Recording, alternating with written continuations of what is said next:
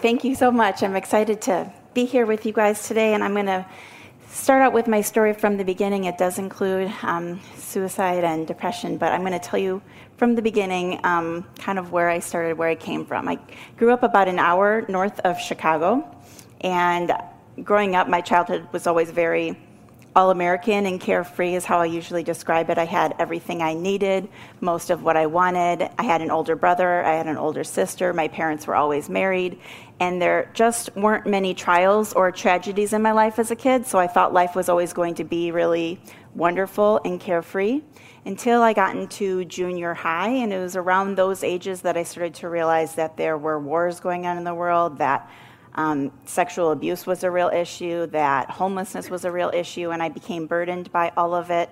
I wanted to do something to try and make a difference in the world, so I started volunteering at our local homeless shelter every Friday night for about a year. And at the end of that year, it looked to me like homelessness was just as much of an issue as when I had begun volunteering. So I felt like I had not made much of a difference in that year.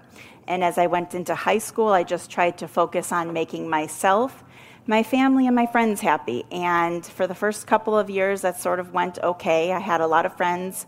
I was on the soccer team. My boyfriend was prom king. Um, to me and to others, it seemed like my life was going well.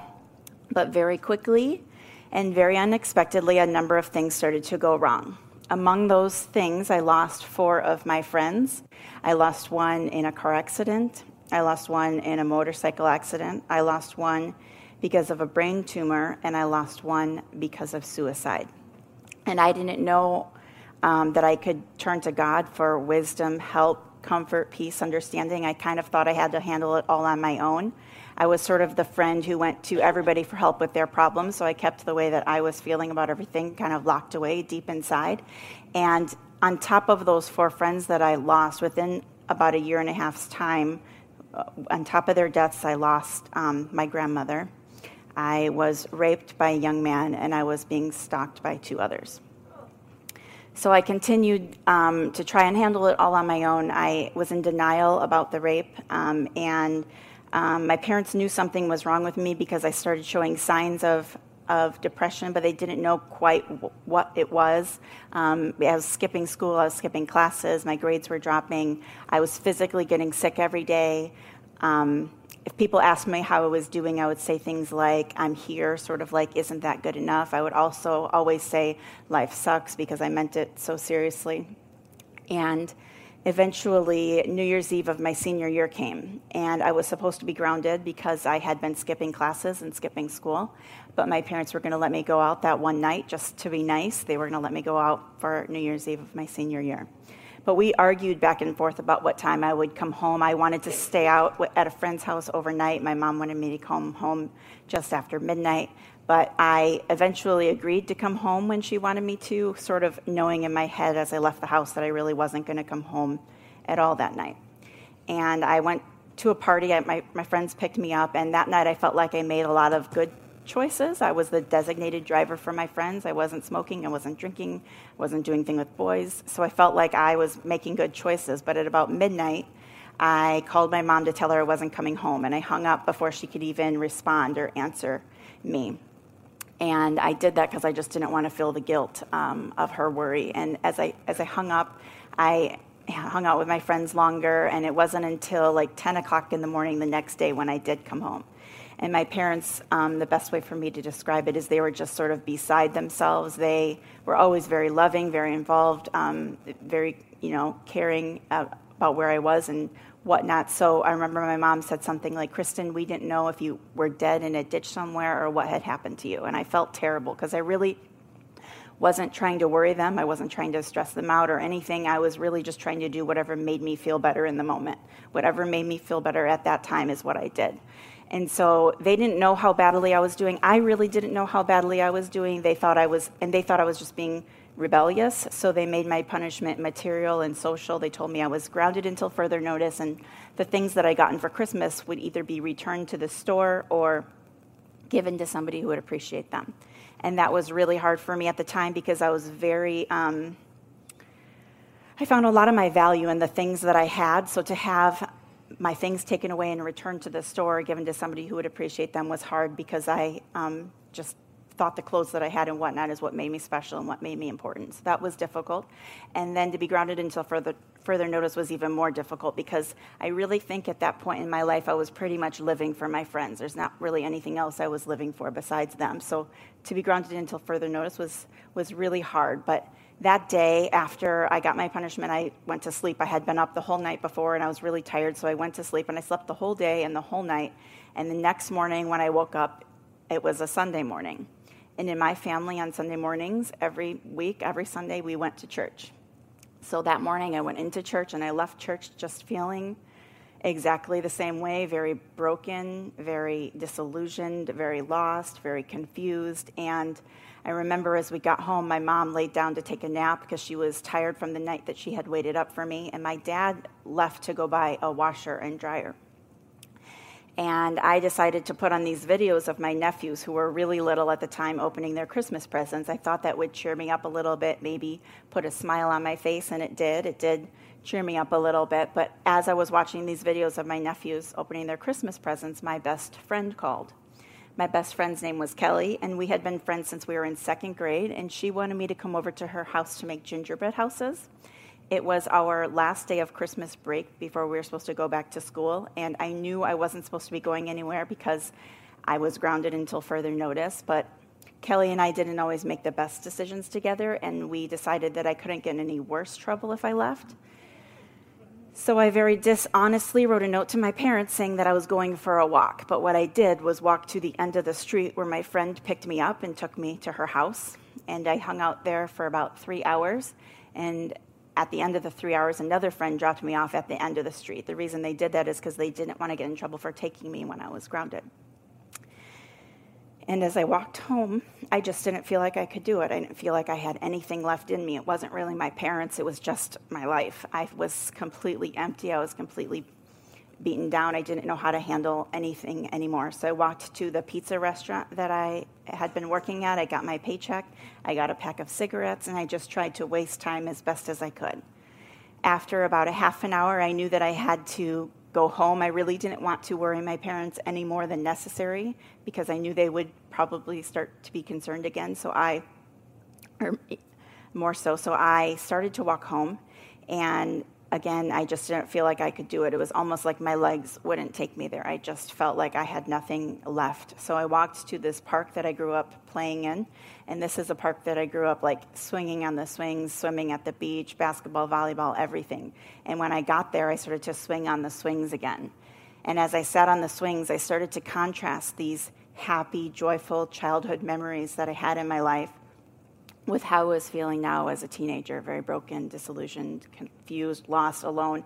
And I felt like no matter what I did, I couldn't go back, I couldn't go forward. I felt like I was just going in circles. I would hope that things would get better, I would believe that things would get better. And it was like one thing after another, after another, after another was happening. And I just didn't know how to handle it anymore. And so then I remembered, as I'm thinking through all of this, that in this small town that I grew up in, about an hour north of Chicago, just for safety's sake. They don't want anyone in the park after dark. And I knew that the police would patrol the park, making sure that nobody was in there. And as I um, remembered that, I, I knew that if they found me, they would make me go home. But the reason I was there was because I didn't want to go home. I wanted some more time to think and just, you know, prepare myself um, for my life, really. And so as I thought through that and remembered that, I remembered that there was a train that had been parked I looked around. There was a train that had been parked on the edge of the park. I figured for about three weeks because I'd driven by and hadn't moved at all. So I walked over to the train and I sat on it. And that's not something I normally did. I didn't ever venture that close to, to trains or train tracks. I never played by them or anything. But as I sat on the train that day, it triggered a thought process that I'd had about three months beforehand. And that thought process that I had had was as I was grieving through my friend Brandon's death my friend Brandon is the friend that I lost to suicide. And his death was the hardest for me because I just could never understand how, how he could do that, why he would do that, why he would do it the way he did it. I remember just really, really struggling with his death. And as I remember, as I remembered grieving through his death, um, I remember thinking um, that I could never do that. I could never commit suicide, especially the way that he did it. And then my thought process sort of changed. And I thought, well, even though I would never do it, if I would ever do it, how would I do it if I wouldn't do it the way that he did it? And a number of things just sort of ran through my mind, things I'd heard about, read about, or seen on TV. And none of them seemed like they would necessarily work or be good enough until a train went by my parents' house. And I could just feel the power of the train shake our home as it went by. I could hear the whistle blare through the windows, and it just sort of snapped in my mind. That's one way I could never live through it. And it was a completely hypothetical thought process, not something I was actually considering at all at the time. But three months later, as I remembered this thought process, it started to become a consideration. It started, I started to think about suicide as an option or as an answer. I really did not want to die. I really just wanted my life to get a little bit easier. I wanted it to be a little less painful, a little more easy to handle. And so I was really back and forth in my mind, and I would think things like, there's a reason I'm here, and then I would think there's no reason I'm here. I would think it's going to get better, and then I would think it's not going to get better. I would think there's something I'm supposed to do here, and then I would think there's nothing I'm supposed to do here. And I was back and forth like that, I think, for about an hour and a half until a train started to come and I hadn't made a decision. I didn't know what I was going to do, but it was very cold outside. It was the middle of winter, so it was January 2nd, about 8:30 at night, and it was dark and cold. I had a winter jacket on with gloves, but and I could see, you know, my breath in the air, and I just knew with how cold I was getting, I had to make some sort of a decision or go somewhere. So I so I thought about it, and as the train got closer and closer and closer, I just made the most impulsive decision I've ever made, and I decided to get off the train I was sitting on and lay down in front of the train that was coming. And as I got off the train I was sitting on, I remember trying to push down the fear and the shame that I felt on the inside because I knew this wasn't the answer. I knew this wasn't what I was supposed to be doing. I just didn't know what the answer was or what I was supposed to do. And it was only about a split second before the train started to go over me. And what I felt when the train first started to go over me is I felt it pull my, like, suck my head, my hair, and the midsection of my body upward. And then very quickly afterward, I felt something just like push me down and hold me down into the ground. And I didn't know really what that was or what was happening in the moment, but I, but I definitely felt something push me down and hold me down. And eventually, the roar of the train came to a stop. And as it came to a stop, I started to open my eyes. I started to unclench my fists and look around. I really wasn't sure what to believe, what to think, what had just happened. I really didn't even know if I was alive or dead or if this was a bad dream. So as I opened my eyes and unclenched my fists and I started to look around, about 10 feet behind me on my right, I saw my legs. And I knew that they were my legs because they had these bright white tennis shoes on them that I'd just gotten for Christmas. But as I saw that, I just didn't feel like that could be my reality. I gathered myself emotionally as best as I could, and I used my arms to crawl out from underneath the train. And as I looked at my legs after I got out from underneath the train, my left leg had been severed so high I couldn't see anything there in the dark.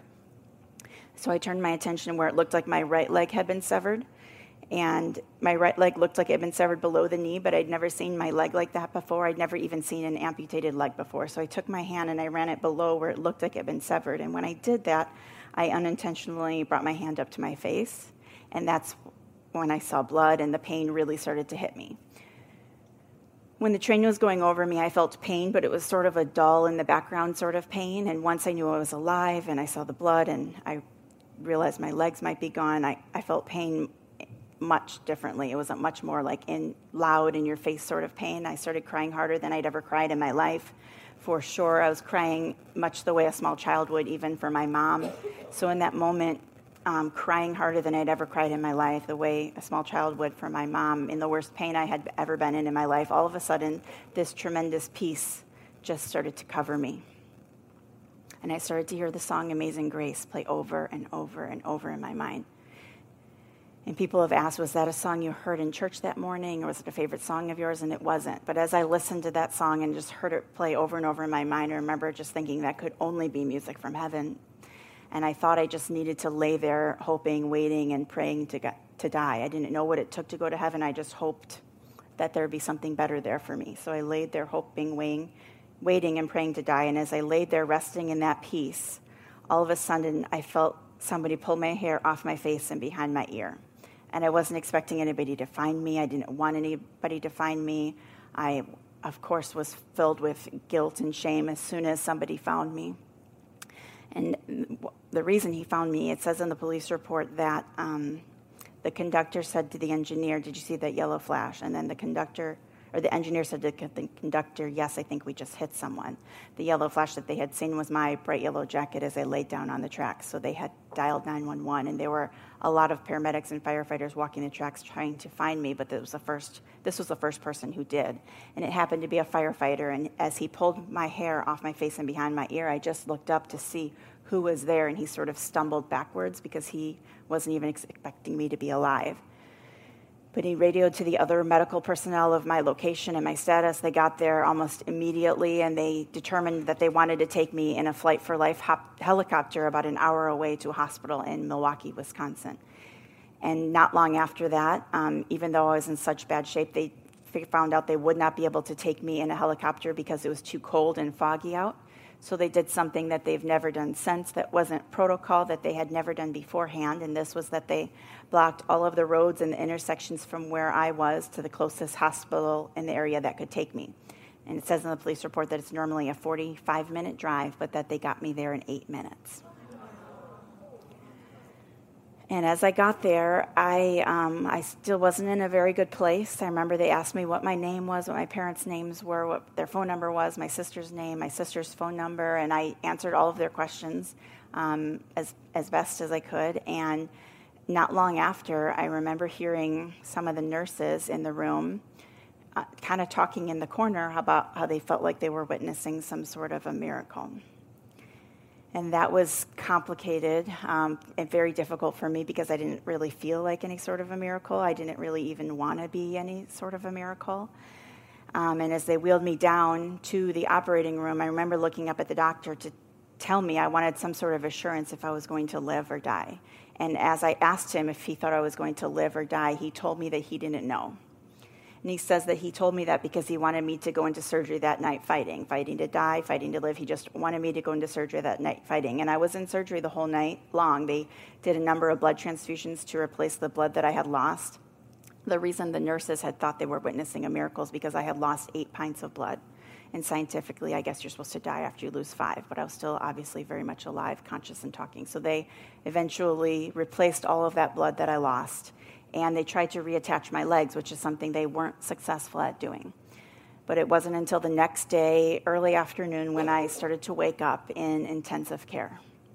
And as I opened my eyes the first time, I saw my mom, my dad, my sister, my brother, and my brother in law all in the room with their arms crossed and their heads looking down at the floor. And my first thought was, wow, something really bad must have just happened because I didn't remember the events from the night before right away. But my mom's eyes met with mine, and she ran to the side of my bed and she said, Oh, honey, we're so glad you're okay. And the memories just started to flood back. And I said, Mom, they cut my clothes and they cut my coat. And she said, It's okay. You're going to be okay. We're just glad you're okay. We can get you new clothes. Don't, don't worry about that. And I sort of listened to that, fell back asleep. I was on a lot of medication after everything that had happened. So I, I slept, you know, at least another day until I woke up again. And the next time I woke up, it was because the doctor came to tell me what my injuries were.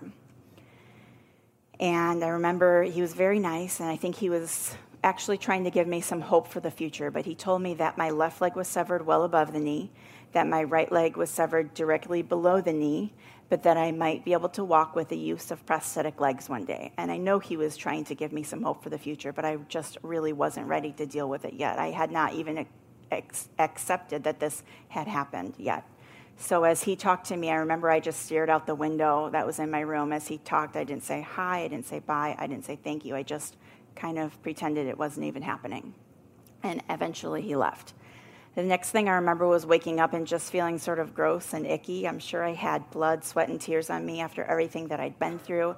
And I asked my mom if I could call my best friend Kelly to get to help me get cleaned up a little bit, and she said that'd be fine. And she got Kelly on the phone for me right away. And as soon as I got on the phone with Kelly, she asked me how I was doing, and nobody until that point had asked me how I was doing yet. Um, but I felt like I had to tell her something. I felt like she'd been my best friend since I was in second grade. I, something had happened and I had to tell her something. So I looked down at my legs to see if they were actually gone, to see if they were still gone, if this was just a bad dream, a nightmare, mostly hoping this was not my new reality. And as I looked down at my legs, it looked like they were still gone, and I started to suspect that they weren't coming back. So what I said to her was, I'm okay, but my legs are cut off. It's the that was the only way I knew how to describe what had just happened to her. And as I said that, tears just started to stream down my face because that's the moment that it became real to me. That's when I realized this really happened. My legs were really gone. They probably really were never coming back again. And so tears just started to stream down my face. And she said, Oh, honey, it's okay. You're going to be fine. You don't need your legs. You're going to be just fine. And sometimes people think that's so simple, that's so trite. How could she have just said that? But it was exactly what I needed to hear. I needed to know that my best friend thought I was going to be fine with or without my legs. She thought I was going to be just fine. And in the coming days, weeks, and months, I had a lot of friends and a lot of family that surrounded me and just loved on me like crazy. And they started telling me things they hadn't really said before. One of the things they told me the most was Kristen, God kept you here for a reason. There's something you're supposed to do here. Kristen, God kept you here for a reason. There's something you're supposed to do here. I heard it so much that I honestly almost got sick of it because I didn't know why I was here, what I was supposed to do here, or what God would want me to do here. But the very first weekend that I got out of the hospital, we went back to church. And it was a church that I grew up in that we always went to. But while we were there, a woman who I didn't know came up to me and told me that I would have went to hell if I died. And I really don't recommend just saying something like that, flatly like that. Um, be- what was hardest about it for me is that I just, she didn't even know me. I didn't know why she was saying it. And so I remember thinking, like, what in the world? But that the good thing that came out of it, the very good thing that came out of it, is that it really sent me searching. It sent me searching because everybody else told me, Kristen, oh, uh, everybody said it was a miracle I survived and that I should have died. So they would say, um, "Of course you would have went to heaven. Don't worry about it, oh Kristen. Of course you would have went to heaven if you if I had died." But I really just at that point I didn't want to hear the feel good answer anymore. I really just wanted to know the truth. If I would have been in heaven or if I would have been in hell, I just wanted to know where I would have been right then and there, one way or another. I just wanted to know the truth. So I started to pray about it, and not long after, a couple came to have dinner with our family. This is a couple that was friends with my sister, and they just, I was told they just wanted to come over to encourage us after everything that we had been through. Not only had I been through a lot, but my family had been through a lot. So they came to have dinner with us, and I found out after dinner that this, the husband of this couple was in seminary to be a pastor. And I figured that he probably knew the Bible more than anyone else that I knew. So I just asked him in the living room after dinner if he thought I would have went to hell if I died. And very patiently, very lovingly, very openly, and honestly, he just told me that every single one of us are created to be in this very real and personal relationship with God. But because of our sin and because of the wrong things that we have done, we are separated from Him, both in our relationship with Him and eternally. And I remember him saying that we have to choose to accept Jesus for the forgiveness of our sins. We have to choose to let him lead our lives. And when we do that, we can be put back into a right relationship with God and we can spend eternity in heaven with him. But if we don't choose to accept him for the forgiveness of our sins, then we cannot spend eternity in heaven with him. And I knew that when he, what he was telling me was something more true than I had ever heard in my life before but I didn't want to just take his word for it. So I asked him to show me it in the, the Bible. And he showed me a lot of different verses, but the verse that st- stood out to me the most was John 14, 6. And that's where Jesus says, I am the way, the truth, and the life. No one comes to the Father but through me. I am the way, the truth, and the life. No one comes to the Father but through me. And I felt after reading that verse like Jesus could not have been more clear. He said he was the way, he was the truth, and the life. And I knew that I had not chosen to accept Jesus for the forgiveness of my sins personally. I knew that something very special and important seemed to be missing from my life. I suspected that was a real relationship with God, which I knew I didn't have. I always felt like He was like up in the corner of my life, not really involved with the details. And I also felt like after everything I'd done, especially after trying to take my own life, like I had a lot of sin to be forgiven for. So as I sat on the floor in my parents' dining room after he and his wife left, I just prayed the most simple little prayer. I asked God to forgive me for everything I had ever done wrong, even the sin of trying to take my own life. It was that night that I realized that God alone can give and take life. That's not my choice. That's not my place. And as I asked him to forgive me that for that, I asked him to forgive me for everything. And I asked him also to give me a new life. And as, as I went to sleep that night, I just felt a little bit different. I felt like something had been lifted off my shoulders and like I just didn't need to worry so much about my life anymore. And I really believe that that was the night that I became a Christian. I would have told you my whole life that I was a Christian, but that was the moment that I really, really let go and I asked Jesus to forgive me for everything and turned my life over to Him. And sometimes I wish I could tell people that it all changed overnight from that moment forward. It was you know, completely different. But I still struggled with suicidal thoughts and depression for the next three years after my attempt and after I became a Christian. I was in and out of jobs, I was in and out of relationships, I was in and out of college, I was in and out of psych wards. It was a really, really, really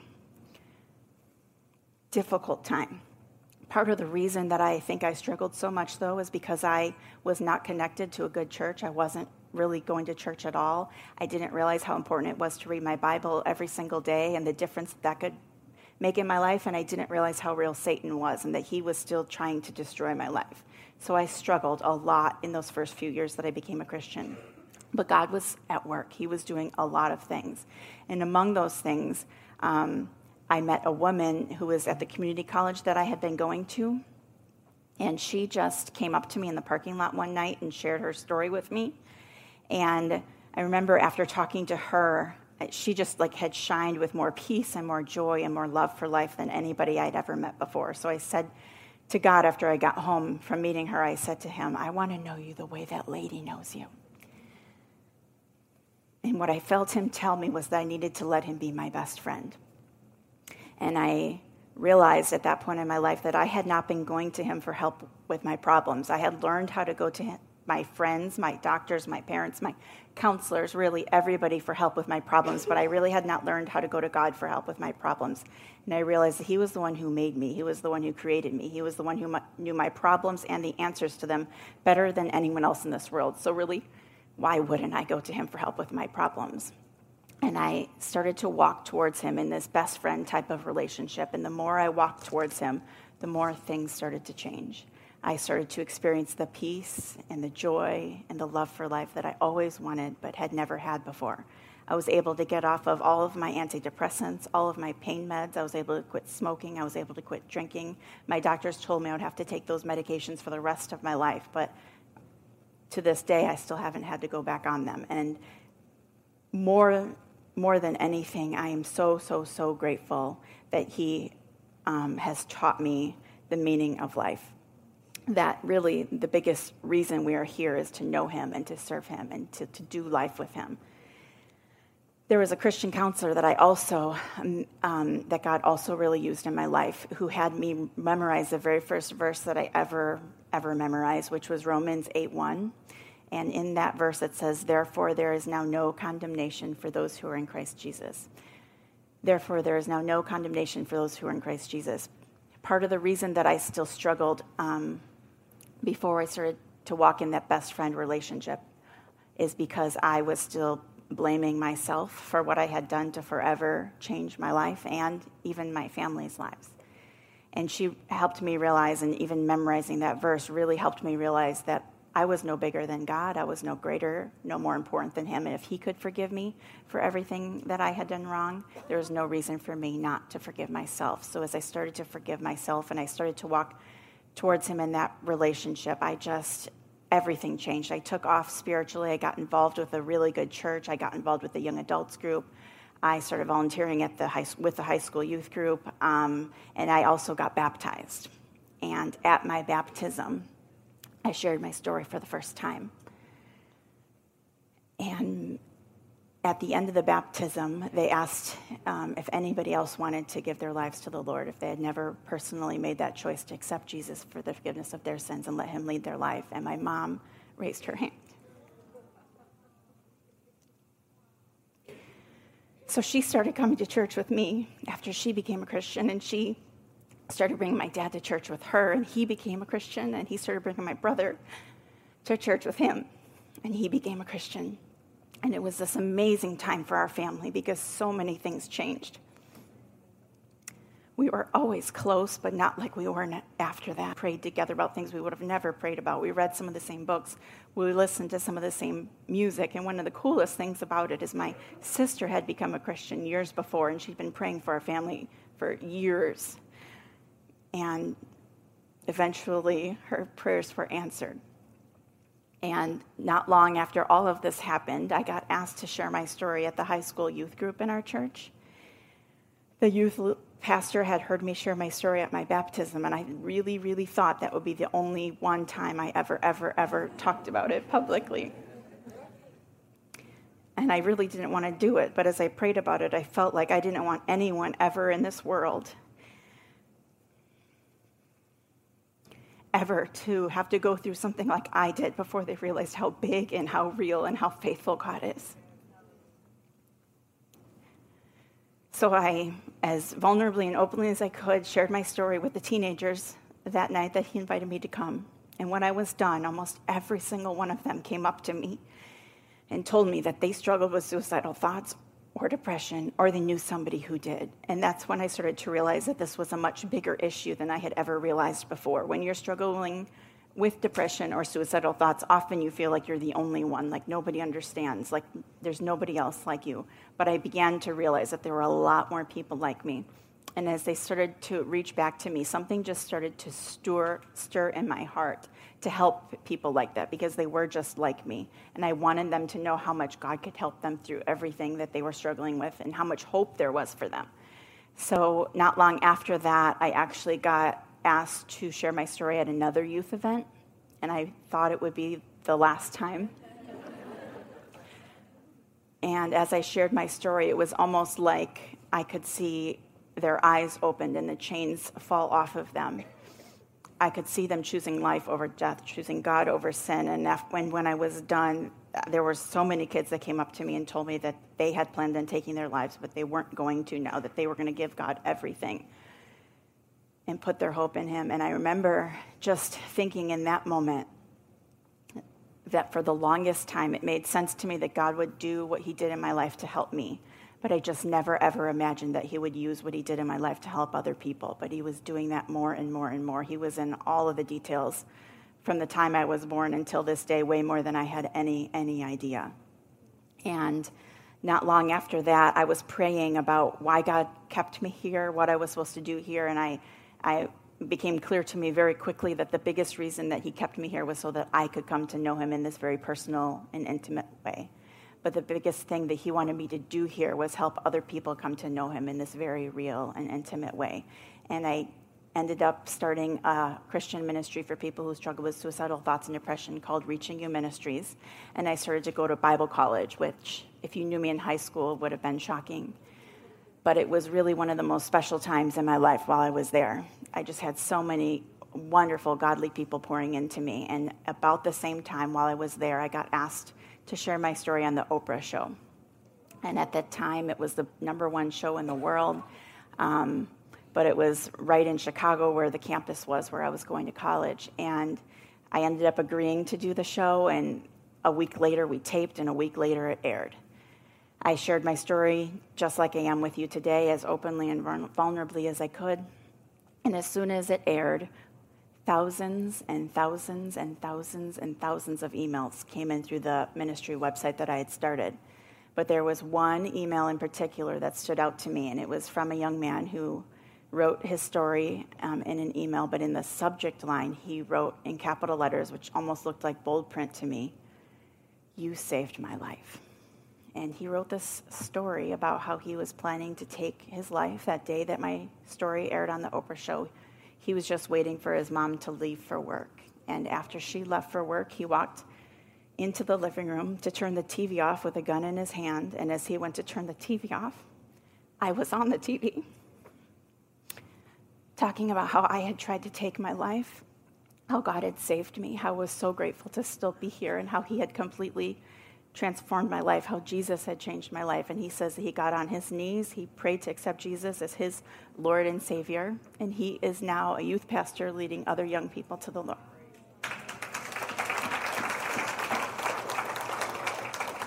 And in reading his email, I, I was even more aware about how God is in the details. He was in the details in the small moments of my life and in the big moments of my life. Most notably, he was in the details when I was run over by 33 freight train cars at 55 miles, but I only lost my legs. I've had a lot of people tell me I should have been torn to pieces, but obviously that isn't what happened to me. As I felt myself get sucked up, I think he was the one holding me down into the ground. I lost eight pints of blood, and scientifically, you're supposed to die after you lose five, but I was still very much alive, conscious, and talking as they got me to the hospital. And, and as I reflected on that, I, I just I just knew that I had to keep sharing this story. I just knew every single opportunity that God gave me, I had to let Him use it. However, He wanted to use it, I wanted to let Him do it. I realized it wasn't my story, it was God's story. And not long after that, I got speaking requests all over the world, and a number of Christian authors started to offer to write my story for me. But there was one woman who didn't want to just write it for me, she wanted to write it with me. And I agreed to write the book with her. I really felt God leading me to work with her. And it took us about two years to put it into a book, but it's definitely one of the best things I've ever done. People tell me all of the time that they feel like they're reading their story, which is something I could have never planned for and that they it's like a first book they've read cover to cover uh, they hand it out to everybody they know it's just unbelievable it's now in eight languages and the title that was given to the book i could never take credit for but it is, ex- it is exactly really what has happened in my life it, the title is life in spite of me and the publishers actually gave it that title but i couldn't have thought of anything more fitting because god has certainly given me life physically spiritually and emotionally, all in spite of my sin, in spite of my mistakes, in spite of my weaknesses. He has given me life. And I'm so, so, so, so, so grateful to still be here. I'm so grateful to know him. I'm so grateful to serve him. Really, nothing compares to actually knowing him. And I just want to encourage you to seek him with everything in you. No matter where you are in your relationship with God, go deeper, go farther. Let him in in ways that you've never let him in before. Very recently, I got married, and I and to an amazing Christian man, and he loves me more like Christ than anybody I've ever met before. And he brought two young children into my life, and together we've had three more. So.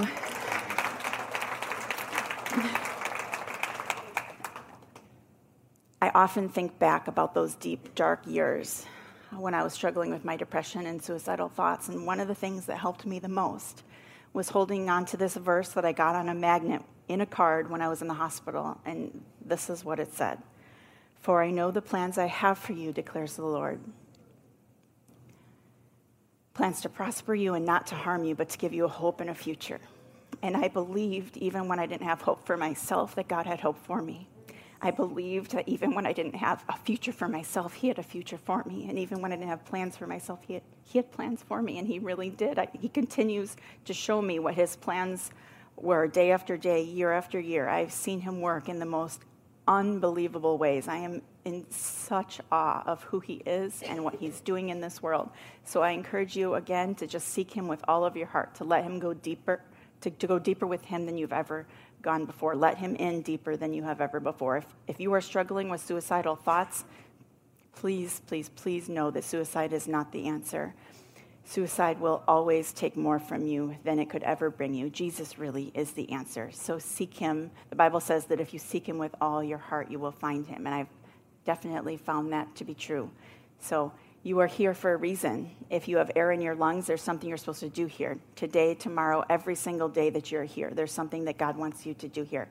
Don't ever give up.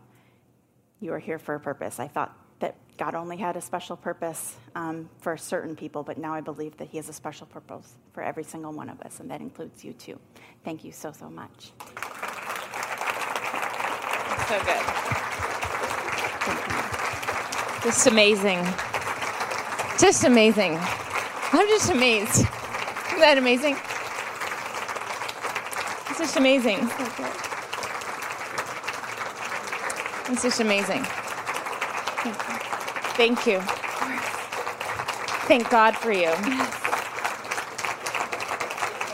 It's amazing. Thank you.